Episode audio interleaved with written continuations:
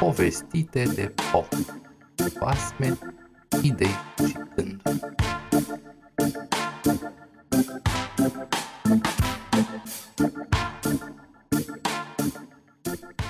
Despre coronavirus și microbi Astăzi aș vrea să-ți spun cele mai importante lucruri pe care trebuie să le înțelegi despre microbi în general și despre coronavirus în special.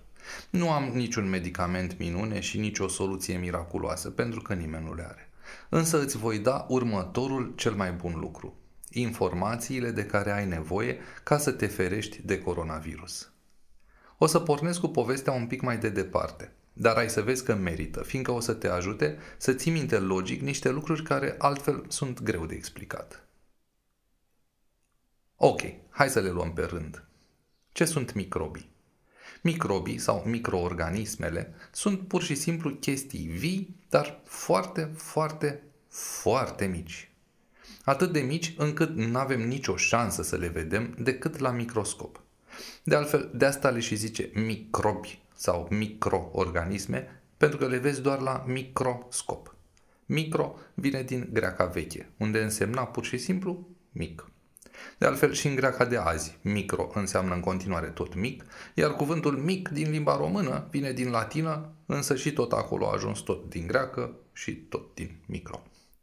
Revenind la microbi. Pe lumea asta sunt o sumedenie de feluri de microbi. Însă când vorbesc despre microbi, oamenii vorbesc în general despre două chestii. Bacterii și viruși. Hai să începem cu bacteriile, fiindcă sunt mai ușor de înțeles. Bacteriile sunt pur și simplu niște vietăți foarte micuțe. Ele se nasc, trăiesc și mor, iar în timpul vieții lor fac lucruri. Ca orice chestie vie. Mănâncă, se plimbă de colo-colo și fac copii. Unele bacterii fac chestii grozav de bune pentru oameni. Unele bacterii fac chestii care nu sunt nici bune și nici rele. Iar alte bacterii fac chestii rele sau chiar grozav de rele pentru oameni.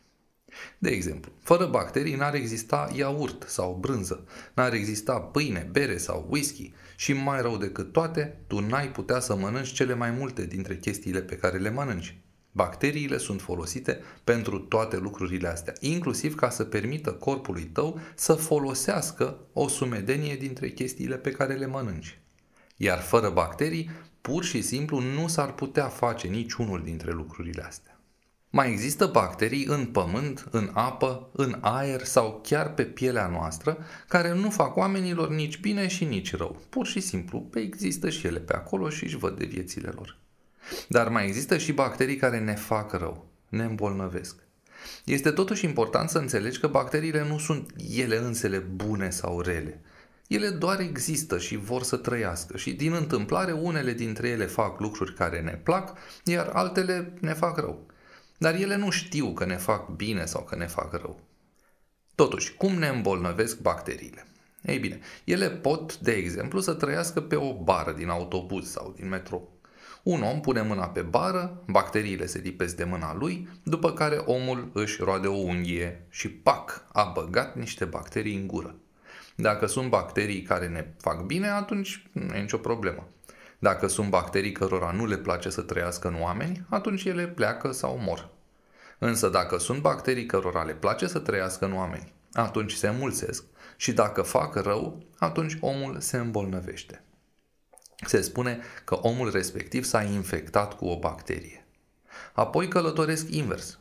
Omul infectat cu bacteria aia își roade din nou unghiile, bacteriile din gură se lipesc pe degete, apoi se ține de bara din autobuz, bacteriile se lipesc de bară, apoi alt om pune mâna pe bară, bacteriile îi se lipesc de mână și tot așa, în felul acesta, ele călătoresc de la un om la altul, infectând din ce în ce mai mulți oameni.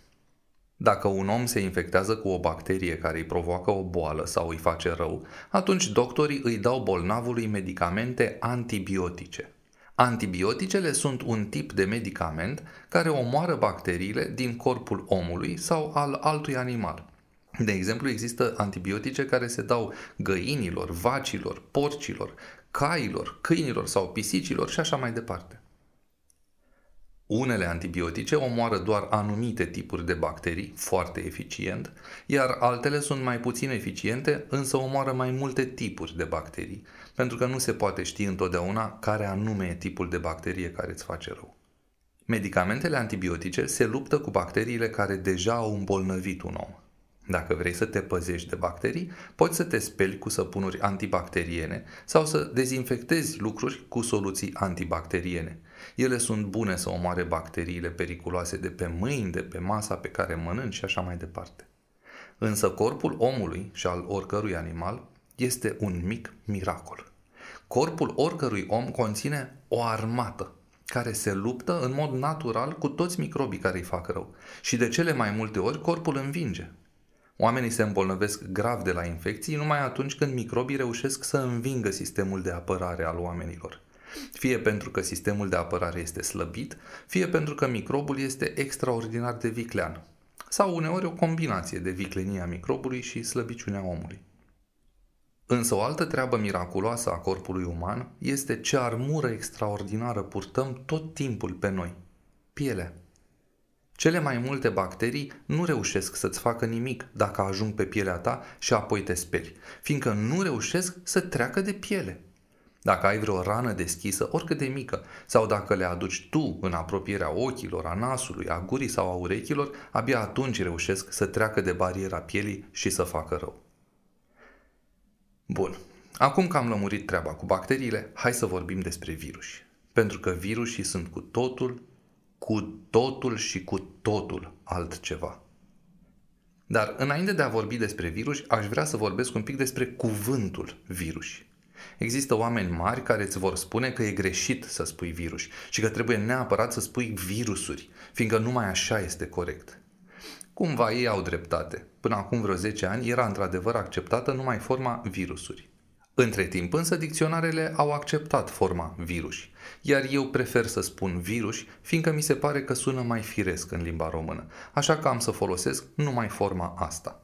Dar să știi că dacă vrei să te dai mare, poți să spui și virusuri, ba chiar și coronavirusuri, atunci când te referi la virusii din grupa coronavirusului. O să ajungem și la coronavirus un pic mai încolo. Așa, revenind la virus. Diferența fascinantă dintre virus și bacterii este următoarea. Bacteria este ceva viu și foarte, foarte mic. Virusul este și el tot foarte, foarte mic, însă nu e viu. La o bacterie trebuie să te gândești ca la un animăluț foarte, foarte mic. Însă la un virus trebuie să te gândești ca la o rețetă foarte mică.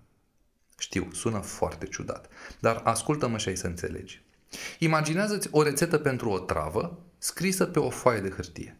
Câtă vreme rețeta stă pe un raft undeva, ea nu face nimic rău, doar există. Nu e vie, nu trăiește, nu se plimbă singură și nu se înmulțește de capul ei, doar stă acolo pe raft. Dacă însă cineva o folosește să facă o travă, atunci brusc devine periculoasă.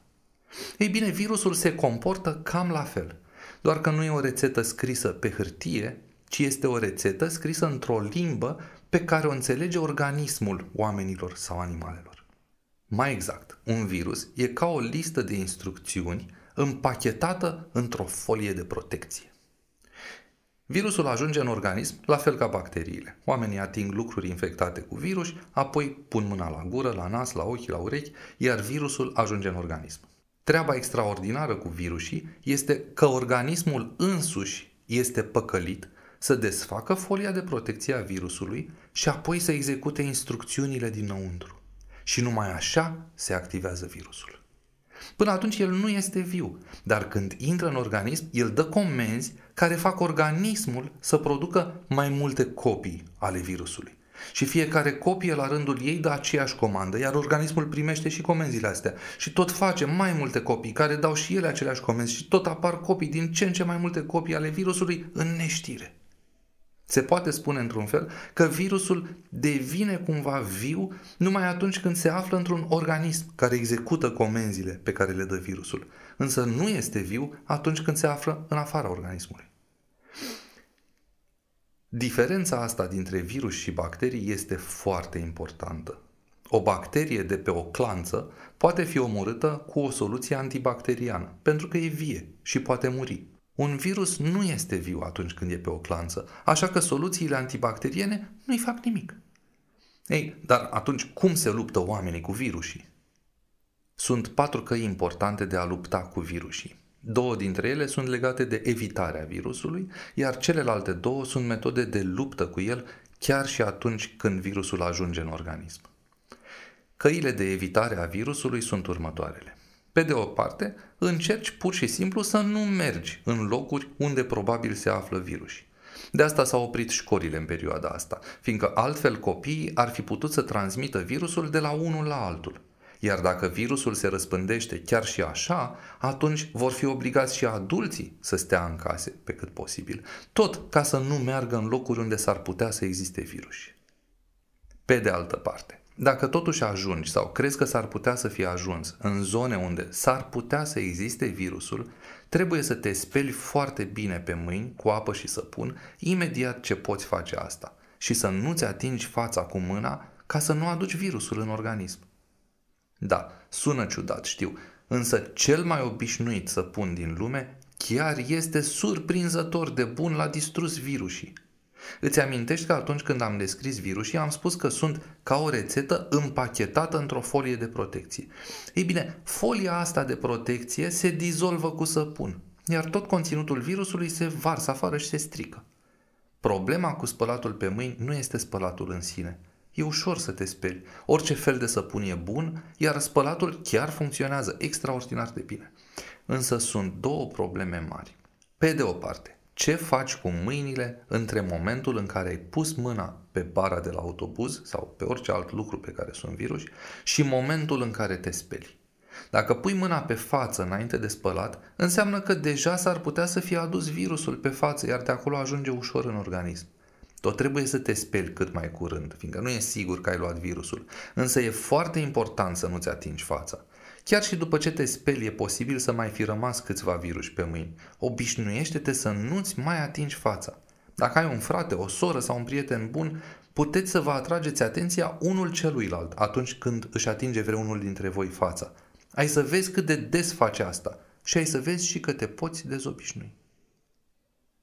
Cealaltă problemă cu spălatul pe mâini este aceea că virusul este foarte, foarte, foarte mic și se poate ascunde oriunde pe spatele palmei, la încheieturile dintre degete, sub unghii, oriunde. Din cauza asta este foarte important să-ți săpunești mâinile pe toate părțile cât timp numeri rar de la 1 la 10 de două ori.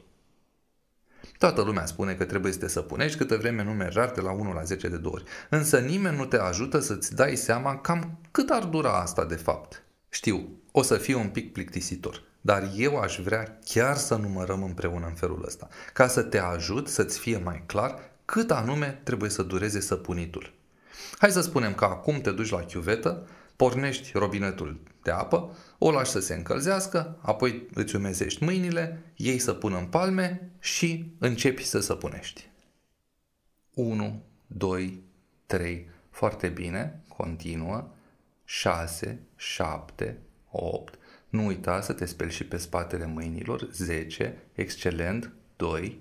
3. Acum între degete. Nu uita că ai două mâini. 6. 7. Și între degete. 9. 10 din nou. Bun. Cam atâta durează. Când oprești apa, încearcă să nu mai atingi robinetul cu palma. Vezi dacă poți să-l închizi cu cotul, de exemplu. Ai atins robinetul cu mâna murdară înainte de a începe să te speli. Îți dai seama că acum poți să iei înapoi virusii pe care i-ai lăsat acolo adineauri. Bun, am vorbit despre cele două căi de evitare a virusului. Să nu mergi în locuri unde se află virusul și să-l distrugi chiar și dacă a ajuns pe pielea ta. Dacă însă totuși un om se îmbolnăvește cu un virus, ce pot face doctorii ca să-l ajute? Este important să știi că nu există niciun medicament care să omoare virusii după ce omul face boala. Medicamentele antibiotice omoară bacteriile, însă nu omoară virusii, pentru că ei nu sunt vii. Chiar corpul omului este cel care execută comenzile anapoda, nu vreun alt organism. De altfel, toate răcerile și gripele sunt cauzate de virus, așa că nu trebuie să iei antibiotice atunci când ești răcit, decât dacă spune medicul că trebuie să iei. Ai să vezi imediat de ce medicii dau antibiotice foarte rar, chiar și la boli cauzate de virus. Deși nu există medicament care să omoare virusii, există totuși armata corpului, sistemul lui de apărare. El își dă seama că ceva nu e în regulă și luptă cu virusul. La început nu reușește prea bine, însă după o vreme învață și de cele mai multe ori reușește să învingă singur. Însă asta e o luptă foarte grea, iar corpul poate să fie foarte slăbit atunci când luptă cu anumiți virus. Și atunci când corpul e slăbit și armata e ocupată să se lupte cu virusul, există riscul să vină și o bacterie. Iar atunci lucrurile pot deveni grave, fiindcă sistemul de apărare ar putea să nu mai facă față. Dar medicii sunt deștepți. Ei observă tot timpul pacienții bolnavi cu virus și dacă văd că a venit și o bacterie, ce crezi că fac? Exact. Folosesc antibiotice ca să omoare bacteria.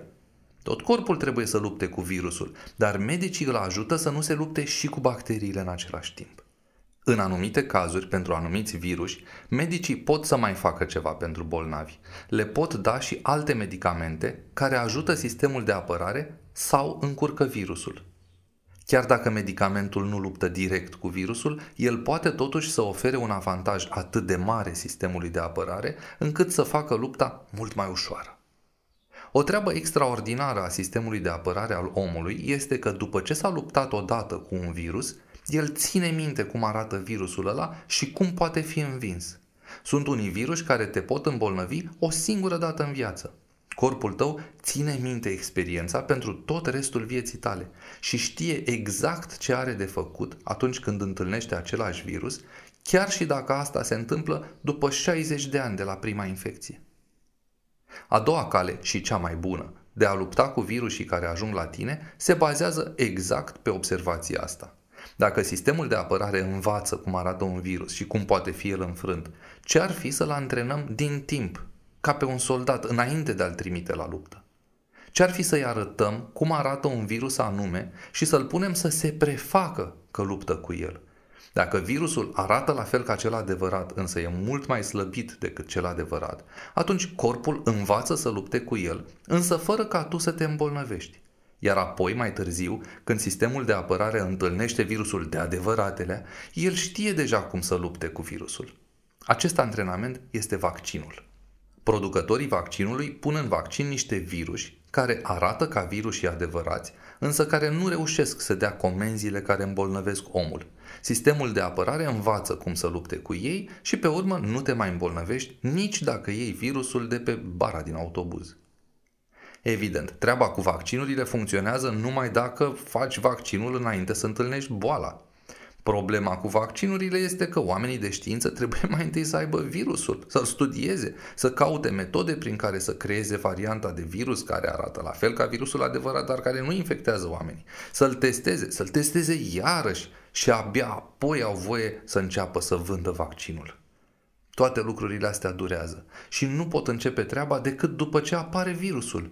Nu se poate face un vaccin pentru virus care nu există, fiindcă nu știi cu ce virus să antrenezi corpul. Acum aș vrea să observi un mic detaliu. Am spus că microbii sunt chestii vii foarte mici, dar am spus și că virusii nu sunt vii. Păi, cum se poate așa ceva? Virusii nu sunt vii, dar sunt microbi care sunt vii. Cum vine asta? Ei bine, oamenii de știință știu lucrurile astea, iar pentru ei virusii nu sunt microbi. Virusii sunt virus, sunt altceva separat de microbi. Însă oamenii obișnuiți nu fac diferența asta. Pentru cei mai mulți dintre oameni, microbii sunt bacteriile și virusii. Am vrut doar să știi că, deși cuvintele par la prima vedere anapoda, de fapt, oamenii care chiar se ocupă cu asta știu foarte bine ce fac și nu le încurcă. În regulă, ajungem acum și la coronavirus. Pentru oamenii de știință, coronavirus este numele unei grupe de virus care conține peste 300 de specii diferite de virus. Pentru oamenii obișnuiți însă, în zilele astea din primăvara lui 2020, coronavirus este numele unuia singur dintre cei 300 de virus. Evident, asta duce la tot felul de încurcături, fiindcă virusul care se împrăștie astăzi prin lume este nou, pe când ceilalți virus din aceeași grupă sunt mai vechi, iar pentru unii dintre coronavirus există tratament de multă vreme, pe când pentru acesta nou încă nu există. Cu siguranță va exista, însă acum, la mijlocul lunii martie, încă nu există. Acest virus anume, cel care ne îngrijorează acum, are numele oficial SARS-CoV-2, iar boala pe care o produce se numește COVID-19. Este de înțeles de ce oamenii obișnuiți nu se ostenesc să spună nici virusului și nici bolii pe numele lor adevărate. Pur și simplu e complicat și nenatural să avertizezi oamenii să se ferească de SARS-CoV-2 în loc să le spui să se ferească de coronavirus. Totuși, cum apare un virus nou și de ce a apărut tocmai ăsta și de ce tocmai acum? Îți amintești ce face virusul în corpul omului? Dă comenzi organismului să facă noi și noi copii ale virusului, iar organismul este păcălit de virus. Îl ascultă și face multe, multe copii conform instrucțiunilor primite de la virus. Ei bine, organismul nu este perfect. Cele mai multe dintre copii sunt perfecte, sunt copii identice ale virusului original. Însă unele, puține prin comparație, sunt niște copii care din greșeală nu sunt identice, sunt un pic diferite.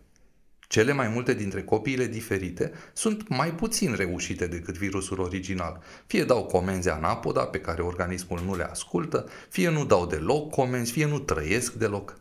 Însă, dintre puținele copii diferite de original, foarte rar se întâmplă să iasă, tot din greșeală, o copie cu o diferență care ajută virusul să se răspândească mai bine. Trebuie să înțelegi un lucru important, pe care mulți dintre oamenii mari nu-l înțeleg. Virusul nu are minte, el nu are niciun plan și nu are vreun scop. Virusul doar există. Dacă rețeta din virus e una nereușită, atunci virusul respectiv nu mai există, pentru că nu reușește să dea comenzi organismului să facă multe copii. Prin urmare, virusul dispare pur și simplu, distrus de sistemul de apărare al organismului. Dacă rețeta din virus e una mai reușită, atunci el se împrăștie un pic, pentru că reușește să se copieze suficient de mult încât să infecteze niște oameni. Dacă rețeta e foarte reușită, atunci se împrăștie foarte mult, fiindcă face multe copii și infectează mulți oameni. Prin urmare, cele mai reușite rețete de virus se împrăștie pur și simplu pentru că sunt reușite, iar cele mai puțin reușite nu se împrăștie din simplul motiv că nu sunt reușite. Este foarte important să înțelegi asta. Nu există un împărat al virusilor care să-i selecteze pe ea mai buni și să-i trimită la atac. Virusii se selectează singuri, natural, prin simplul fapt că ăia care se descurcă mai bine se împrăștie, iar cei care nu prea se descurcă mor. Ei bine, așa apar toate speciile de noi virus. De altfel, așa apar toate speciile de orice. Prin selecție naturală a copiilor cu diferențe care le ajută cel mai mult să se răspândească. Și o ultimă observație înainte de a termina cu selecția naturală. Observă că am tot vorbit despre faptul că virusul comandă organismului să facă noi și noi copii ale lui și am vorbit despre diferențele dintre aceste copii și virusul original. Deși virusul nu este viu, el se poate împrăștia numai dacă face copii ale lui însuși. Dar asta fac și organismele vii, numai că în loc să spunem că fac copii, spunem că ele fac copii.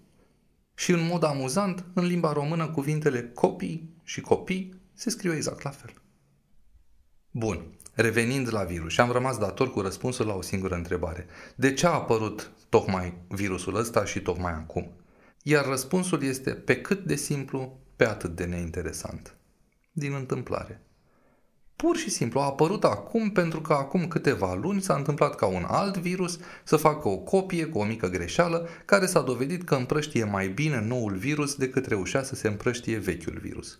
Atunci când oamenii vor găsi un vaccin sau un medicament pentru virusul ăsta, atunci virusul va dispărea. Nu e prima dată. În istorie au mai fost mulți virus care s-au răspândit foarte mult, iar apoi au dispărut aproape de tot pentru virus. Împrăștierea nu e o cursă cu un scop, e doar întâmplare. E doar o rețetă care se plimbă de la unul la altul, iar uneori din întâmplare devine și mai bună la plimbat. Iar atunci când găsim o cale să-l oprim, virusul nu se supără, doar încetează să se plimbe. Ei, eu am terminat ce aveam de spus. Aș vrea doar să mai recapitulez odată punctele importante ca să verifici tu dacă ai înțeles tot. Așadar, Microbii sunt niște chestii foarte, foarte mici, care pentru oamenii obișnuiți se împart în bacterii și virus. Bacteriile sunt vii și pot fi omorâte cu soluții antibacteriene și cu medicamente antibiotice, pe când virusii nu sunt vii și nu pot fi omorâți cu antibiotice. Însă toți microbii pot să îmbolnăvească oameni numai dacă intră în organism și cunoaștem câteva soluții simple să nu ne infectăm cu virus. Nu mergem acolo unde s-ar putea să fie virus nu punem mâna pe față și ne spălăm pe mâini cu săpun deseori și îndelungat. până numărăm rar de la 1 la 10 de două ori.